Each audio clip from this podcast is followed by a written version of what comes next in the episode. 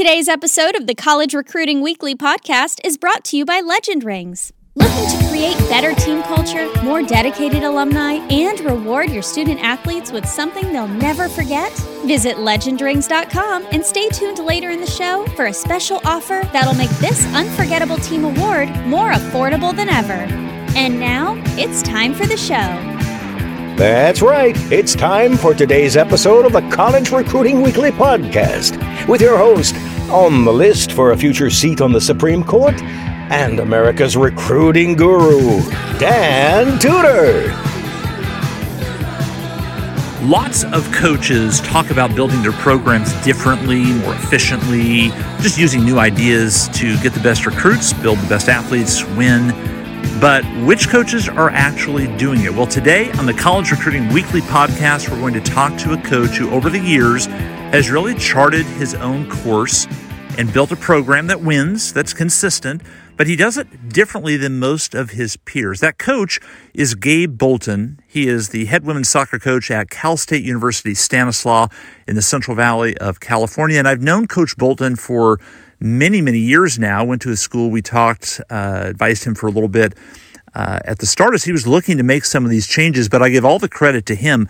The things that he is doing and has done to build his program have been his own ideas. They have been uh, at uh, at his emphasis, and he's done it his way. And there's lots of coaches around the country that we could probably tell the story of how they built their program and how they did it a little bit differently. And we'd be honored to do that. If you know one or if you are one, uh, get in touch. I'd love to hear your story because coaches love to hear how other coaches have found success. But for Coach Bolton, we wanted to highlight him today because of some of the things he decided to break away from traditionally recruiting in college soccer. It's going to apply to every sport, no matter what sport you coach in every division level. But the way he did it was really unique. And we wanted to highlight how he's done it, have a conversation with him. Uh, and that's what today's show is all about. Again, because coaches love learning from other coaches and how they built the program. And we want to do that today in this conversation with Gabe Bolton. So uh, sit back, listen in, get your notepad out because you're going to want to take some notes and think about how he's done things. Maybe it would be right for your program. Here's how the conversation started off. I think coaching is kind of an addiction, honestly. And I got, I love the game. I got into coaching because my next door neighbor, when I was at UC Davis, I had played golf at UC Davis for a few years on the team and then decided um, that I wasn't going to play anymore, and and was playing some soccer. And my neighbor came, uh, not a, not on the collegiate team at Davis, but just playing like some amateur soccer. And mm-hmm. my neighbor came over and said, "Hey, I'm coaching on a U10 girls team. Do you want to help me out?" And uh, she was a fun person to be around, and and I said, "Yeah, that sounds like fun." And man, after the first practice, I'm like, this is awesome. This is, you know, I love the game. I love being around, you know, at that time it was kids, you know, uh, they're energetic, they're fun. And so. Have you played soccer at all? I mean, up to that point, have you had any soccer? No, my whole life. Okay. Yeah, yeah, my whole life. I played. I played growing up. We we had. Uh, my dad was an anthropologist, is an anthropologist, and we lived in a lot of countries. And all these countries, soccer was the pre- predominant sport, and so um, I played my whole life. I kicked my first soccer ball when I was two years old in Peru, and um, had played ever since. And um, and was still playing at that time. Was playing in the there used to be an amateur league called the CCSL in Northern California, and was playing um, on a team uh, in Woodland at the time, and um, which was kind of a next door town to uh, to Davis, and and so from there, it just became a thing where I just started wanting to do the next thing in coaching. So I coached, that was recreational. And then mm-hmm. I coached some club soccer. All of a sudden, I was a high school coach. Then I was a junior college coach. I started a junior college program, Sierra College. And then I um, became the coach at Stanislaus State, where I am now. It was a um, an amazing opportunity to be the head coach. I think I was 28, 29 years old um, at a what at the time was a terrible Division two program, maybe the worst in the country. Um, and it paid fifteen thousand dollars a year. Um, and so after the first year, I was living about an hour away. I was living in Sacramento. Oh, wow. And and I had um, just graduated from law school a couple years earlier, and decided I wanted to be a coach. And um, uh, my girlfriend at the time, now wife, uh, thought she was, you know, maybe getting into a relationship with a future lawyer who would make more than fifteen thousand dollars a year. Um, but uh, surprise.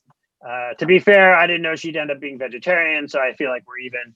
Um, but uh, I got an opportunity to go to the University of Utah to be an assistant coach, and I had never been an assistant before. I thought that was a really good opportunity for me to learn from a really great coach, Rich Manning.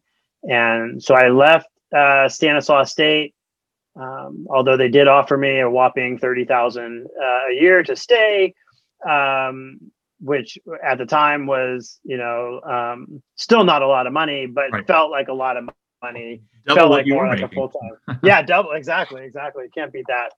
Um, and went to Utah and spent three years there and but it kind of took its toll on my relationship. We had just gotten married, my wife and I, and then I left for Utah, and she stayed in Sacramento, and I I lived in Utah, and three years of that uh, seemed like kind of enough. Um, and so I came back uh, to Sacramento, and about a year later, the job at Stan State opened up again, and so I was coaching back at Stanislaus, and now I've been here for 16 years, and it's funny because why I coach now is way different than you know it's just as addictive but it's different i think. I think i coached back then because it was a way to be competitive you know as a person and to feel those thrills of winning and you know agony of defeat. I think now those same things exist but i think i coach now uh, more for the um, enjoyment of working with you know college age students helping them in their lives helping them grow um, as people hopefully having a positive influence in their lives. And so um, i think that's you know that's changed uh, a lot. And that's kind of i would say where i've grown you know yeah. as a coach well, and that's really what I want this conversation to be centered on because there's a lot of coaches just in knowing you over not all those years, but many of those years. Uh, there's a lot of changes that you've made that I think coaches that at least I've come in contact with um, haven't made, and I would I was, I was going to say haven't had the courage to make because it is a courageous thing to go outside the norms of your industry or of what coaching at the college level dictates you should do as a successful or unsuccessful coach. So, um, so again, everything in your background, everything the way you just laid it out sets it up perfectly for the the conversation that I want to have. Um, when you were starting out, and you sort of gave me a little indication of what your answer is going to be just in what you just said, but when you first started coaching, um, you mentioned it was for the competitiveness. Uh, you weren't going to be trapped in an office as an attorney. You were going to be out on the soccer fields, and uh, but it was more about. Uh, is it fair to say it's more about you and your, you know, what it was going to do for you and your competitiveness versus this transition now that it's made more towards the athlete? But just describe Coach Bolton, you know, 20 plus years ago on the on the field and what were your priorities and mindsets uh, and everything else as a as a young coach starting out because I think there's going to be a lot of young coaches that are going to listen to this that might be able to relate to you as a as a younger coach. Yeah, no, I mean I think if I'm being real honest, it was about me, mm-hmm. right? It was about my own, you know, ego, about you know wanting to be, you know, wanting to win, wanting to be successful.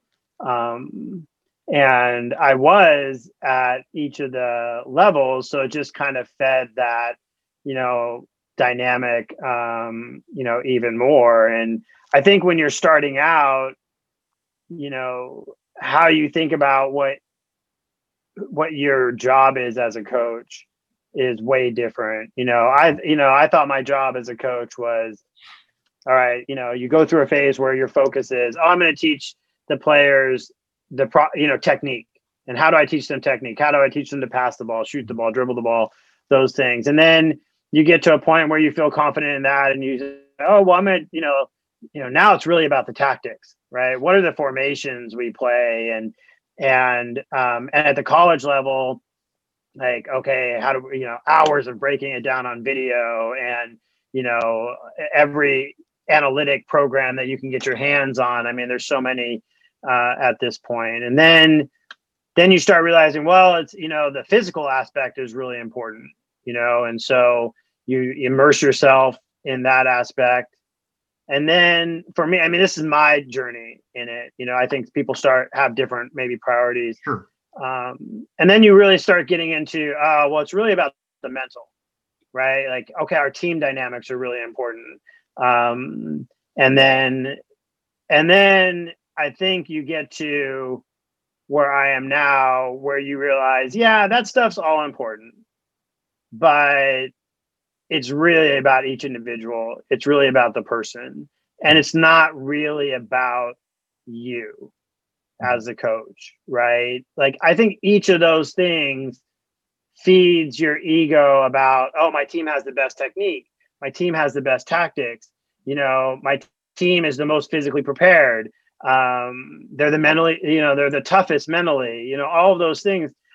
That's great, but you get, you know, it, and honestly, I spend pretty much every day of my life pretty sure I don't know what I'm doing so I would never want to tell anybody that this is what you do, this is how you do it.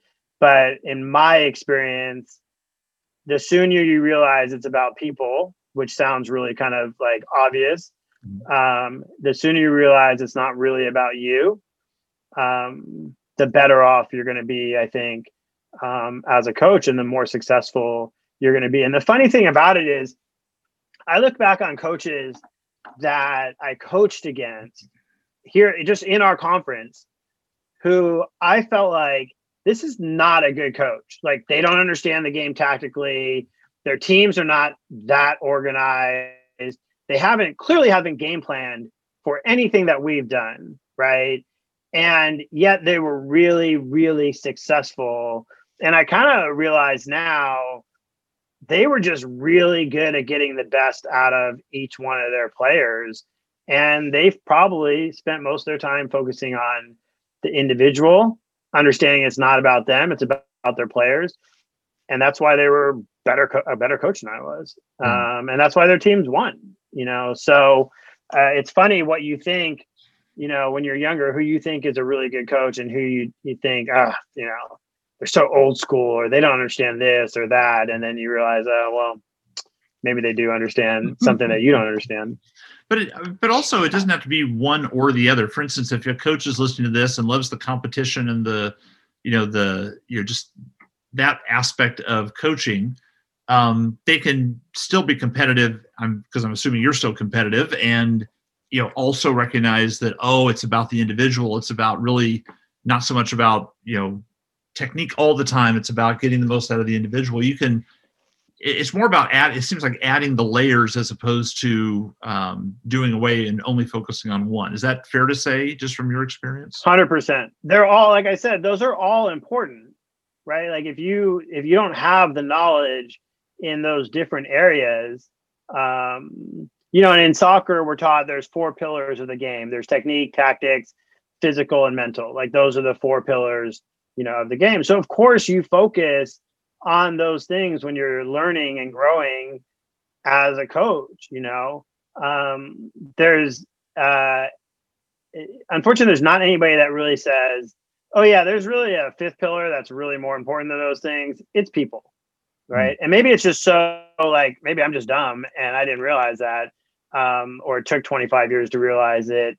Um, but it really is it's critical. And I would say most of my learning in that has come from basically failing, like failing as a coach, um, failing my players, um, not being a good coach for a particular player here or there. Um, and um, those have been, you know, hard lessons uh, to learn, but you have to try and, you know, once you realize, okay, you know, it's about me, it's not about them, it's much easier to kind of learn those lessons and go, okay, what is it that I can do better? Where can I grow? How can, you know, I improve? Mm-hmm. Um, because every player needs something different you know, from you. Um, and it's critical that you meet them where they are, you understand that. Um, because in the end, um, you know, that connection, that relationship, if you do it right, will bring out the best, you know, in that player, both on the field and, you know, as a person. And that should be kind of our ultimate goal. Is it something about younger coaches that, it, I mean, are we just as young people, uh, were we just not able to add all the layers? Do you have to almost go through the experiences like that trial and error, the failure to add those layers into your expertise and how you approach coaching? Um, it just doesn't seem like you catch a lot of young uh, coaches that have sort of accumulated all three or four of those layers that you just identified that makes you a more complete coach. Is that fair to say? Is that you just need to go through the experience and the failures and the hard knocks and and learn it little piece by piece? Yeah, I mean, I think so. I also think though that I think the younger coaches today are better equipped um, and are than than I was, um, and that maybe coaches of my generation were to understand the importance of the individual and of um, you know and how that personal connection makes a difference because I think they gr- are growing up closer to this generation of um, of uh, student athletes, mm-hmm. and they're seeing it modeled more in in coaches.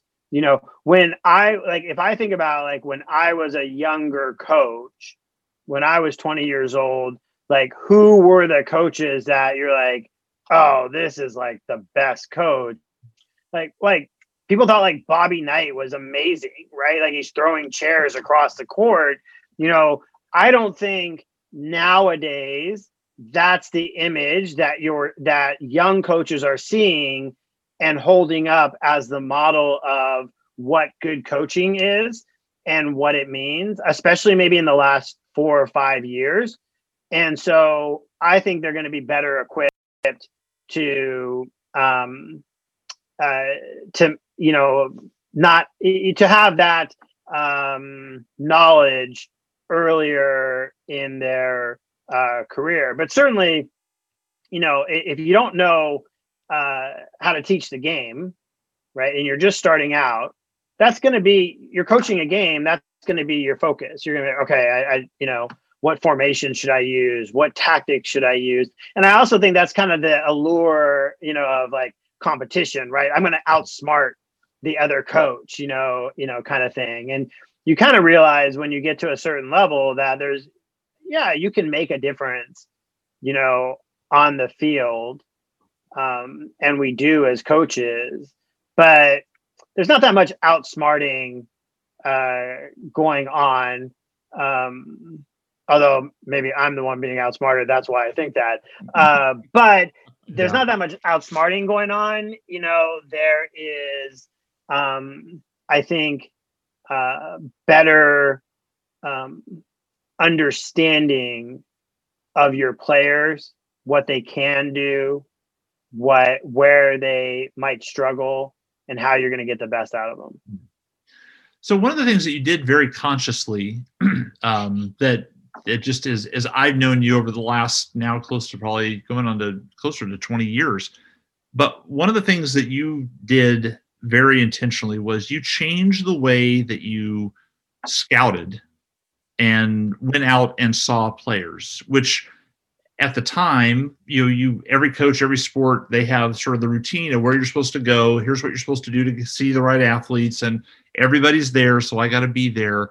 Um, and I think it was really interesting. And you spoke at one of our national collegiate recruiting conferences on this many, many years ago when you first did it. But you changed the way that you um, that you went out and scouted players um, based on what your family needs were, but also based on a little bit of science and and a little bit a bit of sort of analyzing what was working, what was not working. Can you just kind of take coaches through this as an example of kind of how you've approached coaching, this change that you made. Can you take them through that decision making, what you were seeing, feeling at the time, and and the change you made uh, into what you do now?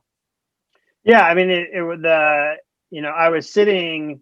I remember very vividly sitting at a game at Surf Cup in San Diego, which was a massive mm-hmm. soccer tournament, and I'm watching. You know, I know one of the teams was from Arizona, and I think the other one was from Texas. And I'm watching this, and I coach at a little school in the Central Valley of California, um, where you know uh, people an hour from us can't tell us where we are, let alone anybody from Texas or Arizona.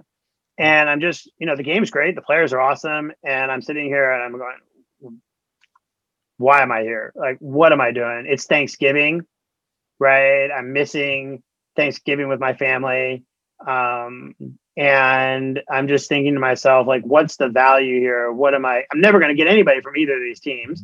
Um, and even if I do, the um, the amount of time it, would take to get one of these players um, compared to being able to get a similar player, um, you know, from more locally or in right. Northern California or even in Southern California, just didn't seem like it made a lot of sense from a cost benefit analysis.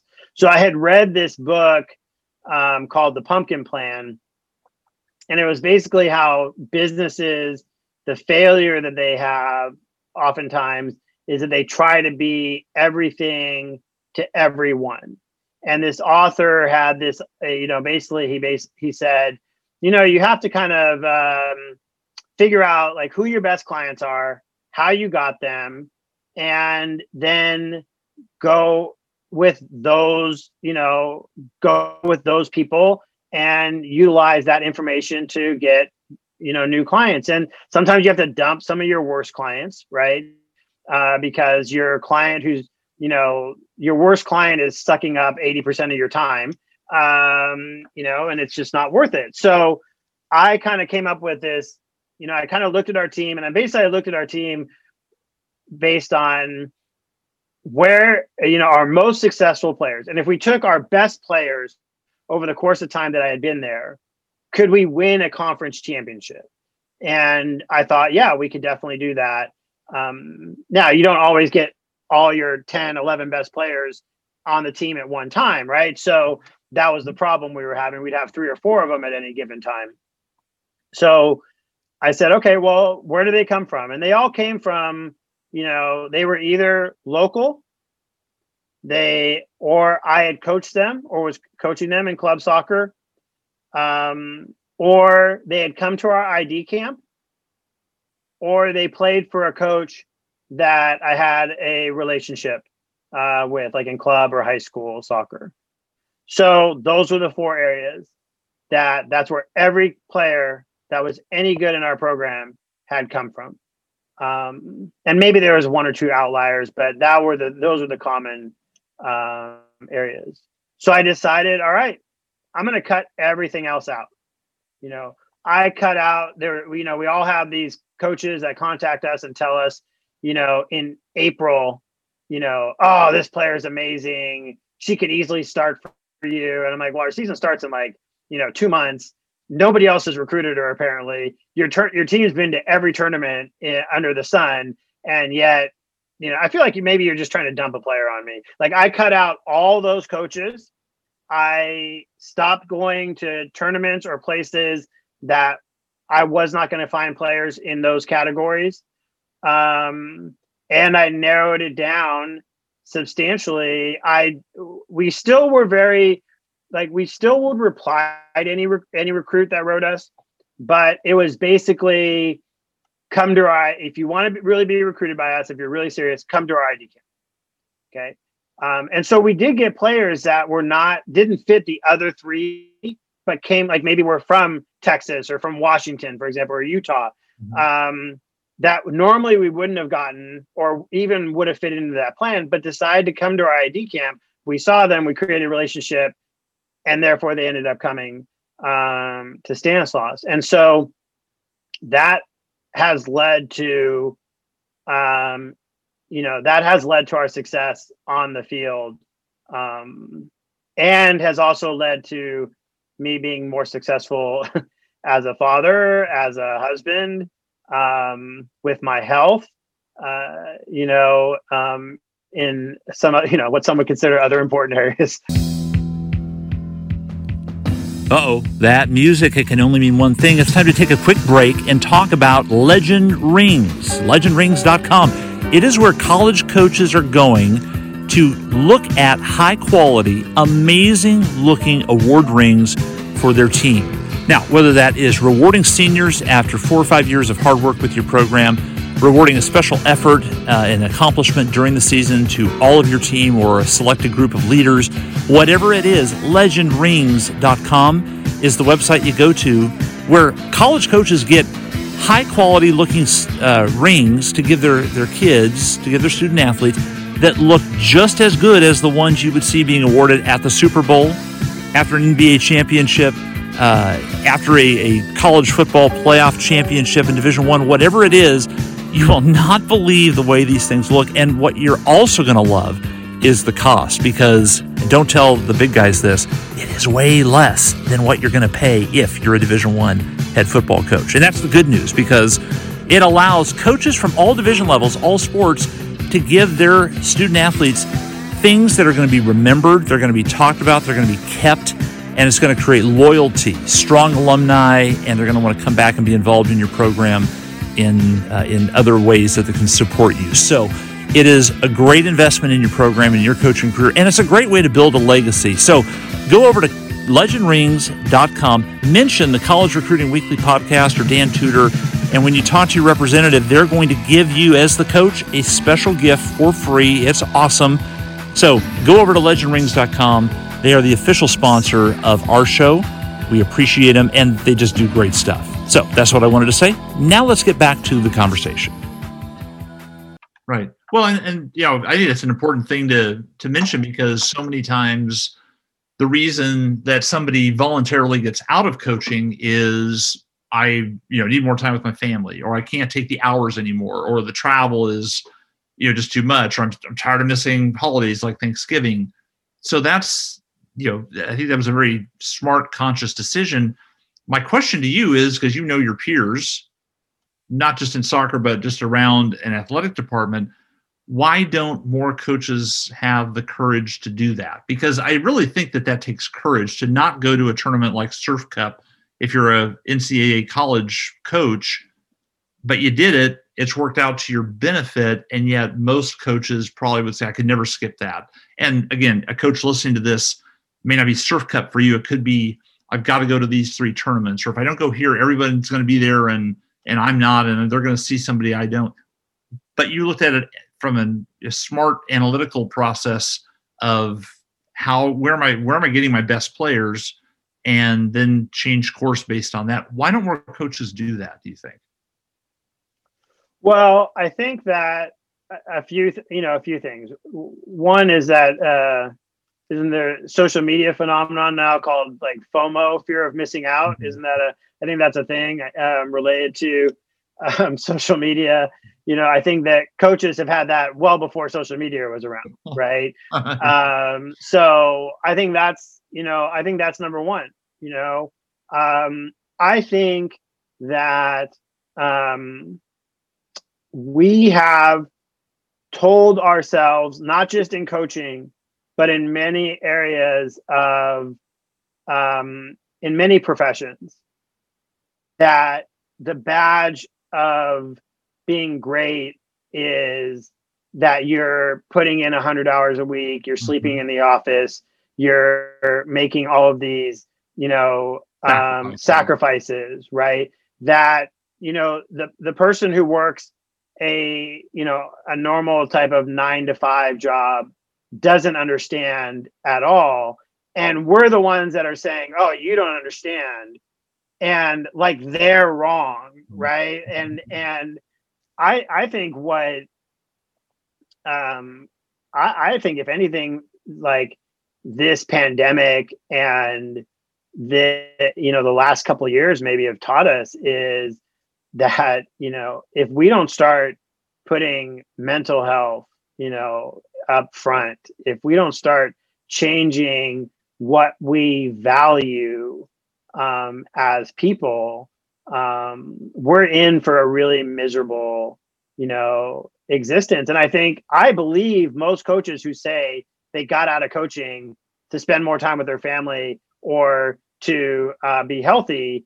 Um, what's ironic is most of them get right back into it like two years, you know, later because you know, like I said, coaching's addi- you know addictive. Yeah, addiction. Yeah. Right, and so and when they get back into it, I would be willing to bet most of them go right back into it the same way they came out of it. Um, and the you know, and so you know, I think that if you want longevity in the profession, you have to um, have some level of perspective, and it's really hard. Like I have slept in my office more times than I can count. Um, and you know, through the years, and times where I live like two miles from campus. like there's no need to do that, right? It's ridiculous.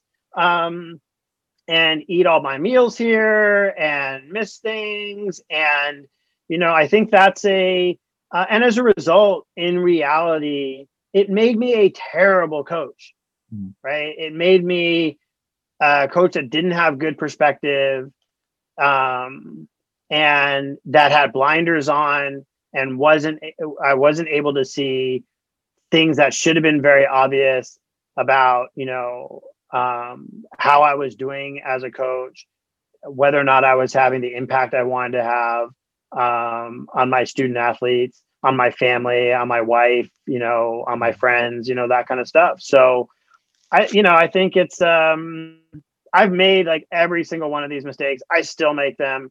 Um, like I said, I spend um, uh, I suffer from imposter syndrome on a fairly regular basis. Um, so I think it's you know I'm certainly not here to you know judge or preach to anybody, but I can tell you that it's um, you know it's a challenge for sure.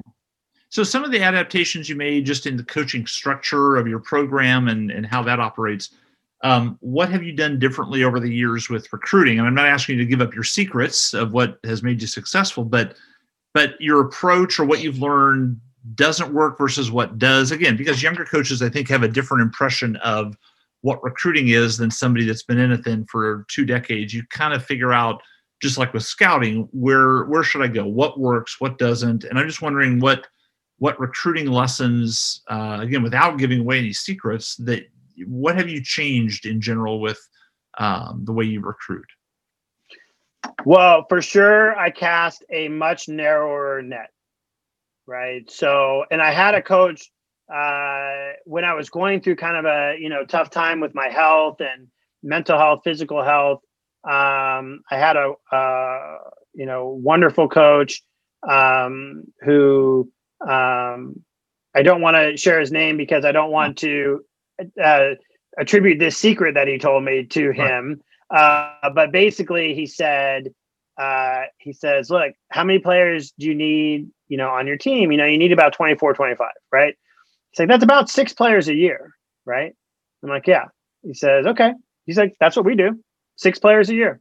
That's what we're going to get. Some years we get a few more. Some years we get a few less right? But our goal is six players, right? And we know, you know, that um, we're going to convert, you know, let's say, you know, maybe 30% of our recruits. So, all right, you know, it's about 18, 20 players, 25 players, right? Why are you, rec- how many are you recruiting right now? I don't know. I got like 600 in my database, right? it's like, well, that's ridiculous, right? right? So, you know, so I cast a mud and I thought about that and I said, well, that makes too much sense. Um, you know, so I think it seems. I mean, that seems like it can't be that simple. I think a lot of coaches have that mindset where it, it, it can't only be twenty. I got to get right. Yeah, it's got to be six hundred because the more I have, it's that more is better, right?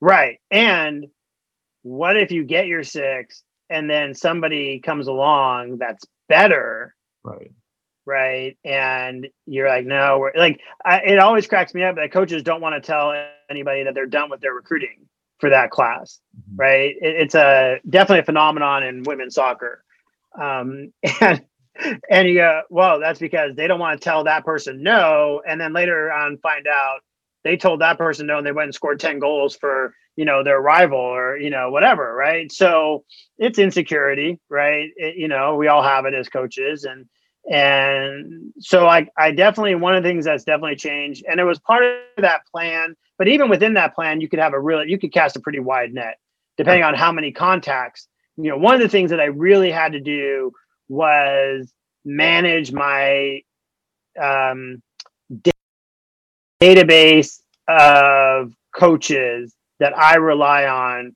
for recruits. You know, who are the coaches that really send you players that work out? Who are the coaches that have sent you players and on a consistent basis are a disaster? Right? Who are the coaches that only call you when their worst player on their team who can't even get off the bench on their team, you go to their game and the player doesn't even play um, they only call you about that player, right? They never call you about their top player, right? And you have to manage the database because you also have to realize, you know, I've coached long enough now that people that used to be in youth soccer coaching aren't in youth soccer coaching anymore, right? So you have to continually like develop those relationships and tend to those, um, you know, relationships. Um, so uh, that's a that's a part of it that is really um, you know challenging because you know youth coaches club coaches high school coaches they want to send you know they want to get their players into your college or they want to get um, or your college is division two so it's not you know high profile enough for mm-hmm. their you know player profile brochure that they're going to put out at the end of the year you know that kind of stuff. So you have to manage that um, you have to manage that. Um, you've also, um, I know you've been up for some jobs, uh, been approached for some jobs. You've chosen to stay, and I know that so much of coaching is I'm going to take this one job, and that's going to be this this step to the next one, to the next one, to the next one, and I'm going to move around, and I'm eventually going to wind up at a Power Five school coaching my sport. Uh, and that's the goal for a lot of coaches. You you took a different route. I'm just again, every coach is different. Your way is not perfect, but I'm still interested to just kind of sharing or for you to share what was the thinking behind it and what made that right for for coach bolton to stay in the same community um, and, and, pass up maybe some other opportunities to uh, to stay at uh, at the division two where you you kind of have built a just a really really great program. Yeah I, you know i think it uh, most of the time has come down to um, you know, um, kind of thing, you know, things grow where you water them, you know, kind of mindset, you know, and, and, you know, I spent a lot of time here. Um, and it honestly, I feel like it took me a good, so I've been here 16 years um, really 15 because one year was then divided up by about by three years after that um, I think it took me a good seven or eight years for me to feel comfortable with what I was doing. Hmm. And then I feel like um, we didn't have some success for a little bit of period of time. Uh, we made the playoffs, the postseason, seven or eight years in a row, then dropped off. Um, and it took a few years for me to um, realized what I needed to, you know, do to become a better coach. Um, and so I've always kind of taken the approach of, well, what is it that I love about coaching? And it, you know, what I love about coaching now, you know, is that it's just, you know, an incredible opportunity to have you know this influence in people's lives that can really make a difference. Right. And i don't think that doesn't change division one division two division three high school you know you know when you're talking about people you know 17 to 22 23 years old um, you know there's a certain opportunity there for you to for you to make a difference. And I've also looked at those scenarios and said, um, you know, who did the last coach get seven years? You know, and in most cases they got like three years. Right. Right. and um, because there's just no patience, you know, for for anything, you know, anymore. Everybody wants instant, you know, success. Um, and I've looked at it and I said, you know what? I really I love our student athletes. I love the Central Valley. I love our community. I, you know, my family's happy. I'm happy. I'm having fun and I'm improving. Right? Which I think are the two most critical things for success for you know success and longevity. Like for me, if I'm enjoying myself and I feel like I'm growing, you know, then it doesn't get a lot better, you right. know, than that. Um, and I think there's places I could have gone that I'm not sure I would have enjoyed myself. Hmm. And I'm not sure that that chase um, would have um, led me to be the person that I want to be. Hmm. As a coach now, you're looking back over a 20 plus year career.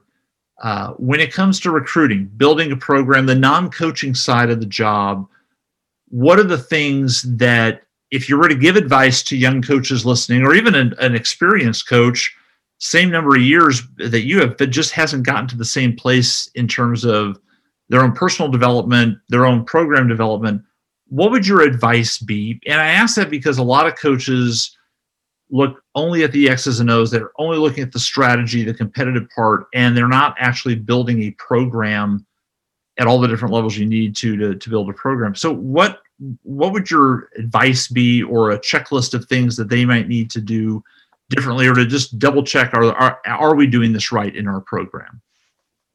Yeah, I, you know, I think you know what's really this last year has been a confirmation of kind of what I think the direction my philosophy has been going the last, you know, three or four years. So it's interesting what you focus on when you don't have a choice, right? So there haven't been many tactics or technical decisions or physical decisions or really any the that you know that I've had to make in you know in a year now. Um, and really the sole focus now has been um, on mentality of my group um, and each individual. And so I would say that my advice would be focus on people. Focus on people. That's the best advice I can give.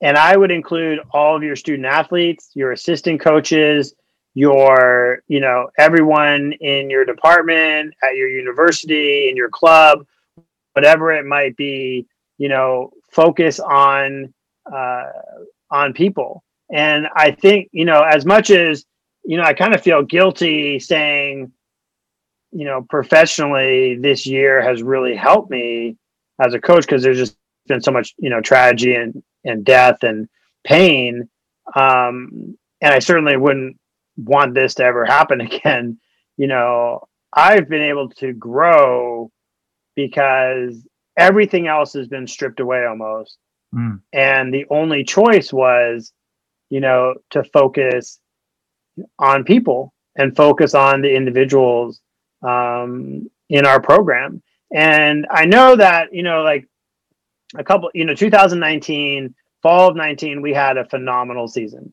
And our focus leading, and we'd had three years where we still had winning record, but we didn't really make the postseason. We struggled. Um, and our mentality as a group, I realized had to change. And my, you know, my focus had to change, and I had to focus more on you know, getting a group that was willing to compete, right? So this transition to spending more time and understanding that the mental aspect of the game is critical. And it was a transition that I was already starting, you know, uh, to make. Um, and we, you know, for example, I mean, we competed every single day. Our season is in the fall, but we consider our season as starting January 1st of that year. So, you know, January 1st, 2019 was our 2019 season, even though our championship season is in the fall. We competed every single day, other than the summer months when I'm not allowed to, you know, work with them, um, including game days. I mean, I don't care if we, we competed at, you know, minute to win it challenges where you have to take the Oreo off your forehead and eat it you know, uh, in the pregame before, you know, we go out and play somebody. Like we competed every single day. Um, and, um, and then the pandemic hit and I said, okay, you know, that's a little bit more difficult to do, but we've continued to do that. Um, but the shift, and I credit our current athletic director because it was one of his areas where, hey, I want you um, checking in on every one of your players every single week, right? Um, which is something that is much easier to do when you're in person and you right. see them at practice and that here you had to be really intentional about it right? You had to set up a zoom you had to set up a facetime um, you know however you, a phone call however you were going to do that. And that became that focus for me has helped me grow so much um, as a coach and as a person that, that I can't wait until we can bring back the other things because I think that um, I'm just going to be that much better, you know, as a coach, as a leader, as um, you know, somebody who's trying to uh, continually, you know, improve. Um, so I think focusing, you know, focusing on people is the advice that I would give. And it seems so simple and it seems so obvious. We're in a people, you know, in, you know, kind of business. Um, but it definitely wasn't, it wasn't for me. Like it wasn't obvious for me. And that's outside my comfort zone a little bit. Um, I tend to be a little sarcastic and, um, you know, and, and I'm competitive. And I think sometimes we have maybe blinders on as, you know, coaches and, um, you know, I think you have to, you know, see everyone around you and see them and be intentional about how you're going to, um, you know, help each one of them.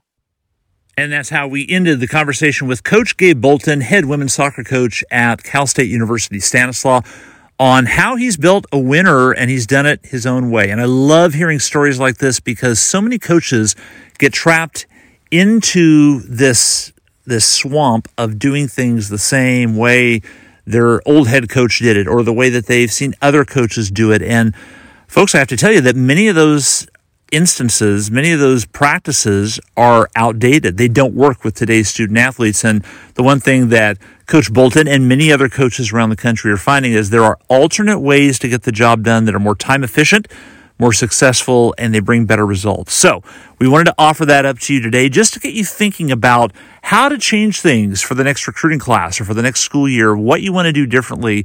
Hopefully that gave you some ideas. If you have more questions, you need more ideas on how to build a better program, we have them for free. DanTudor.com. Go to the blog and look at our past 15 plus years of articles, research, tips, techniques uh, you can search for it by topic, and it's a it's been a, a, huge resource for coaches, and we're proud to give that to you. Uh, if you want to invest a little bit, a couple of cents a day, we do ongoing uh, new research throughout every week, and we publish that over at Honey Badger Recruiting. You can go to dantudor.com, click on the Honey Badger link, and go to that. A lot of free articles there, but mostly it is for subscribers and clients. So just some next level stuff that we want you to be aware of if you want to make that investment into your recruiting career as a college coach. Any other questions? Anything else you want to talk about? We are here. Just email me, dan at dantudor.com. I would love to hear from you, get your thoughts on this, and uh, we will put Coach Bolton's contact information in the show notes. So if you have questions, you can get a hold of him or just say, hey, way to go, Coach. Love the way you're doing it. But that's going to wrap it up for today. We really appreciate you being a part of the College Recruiting Weekly podcast. Make sure you're subscribing. Make sure you tell other coaches in the department on your staff to subscribe. You can find us on all the different platforms.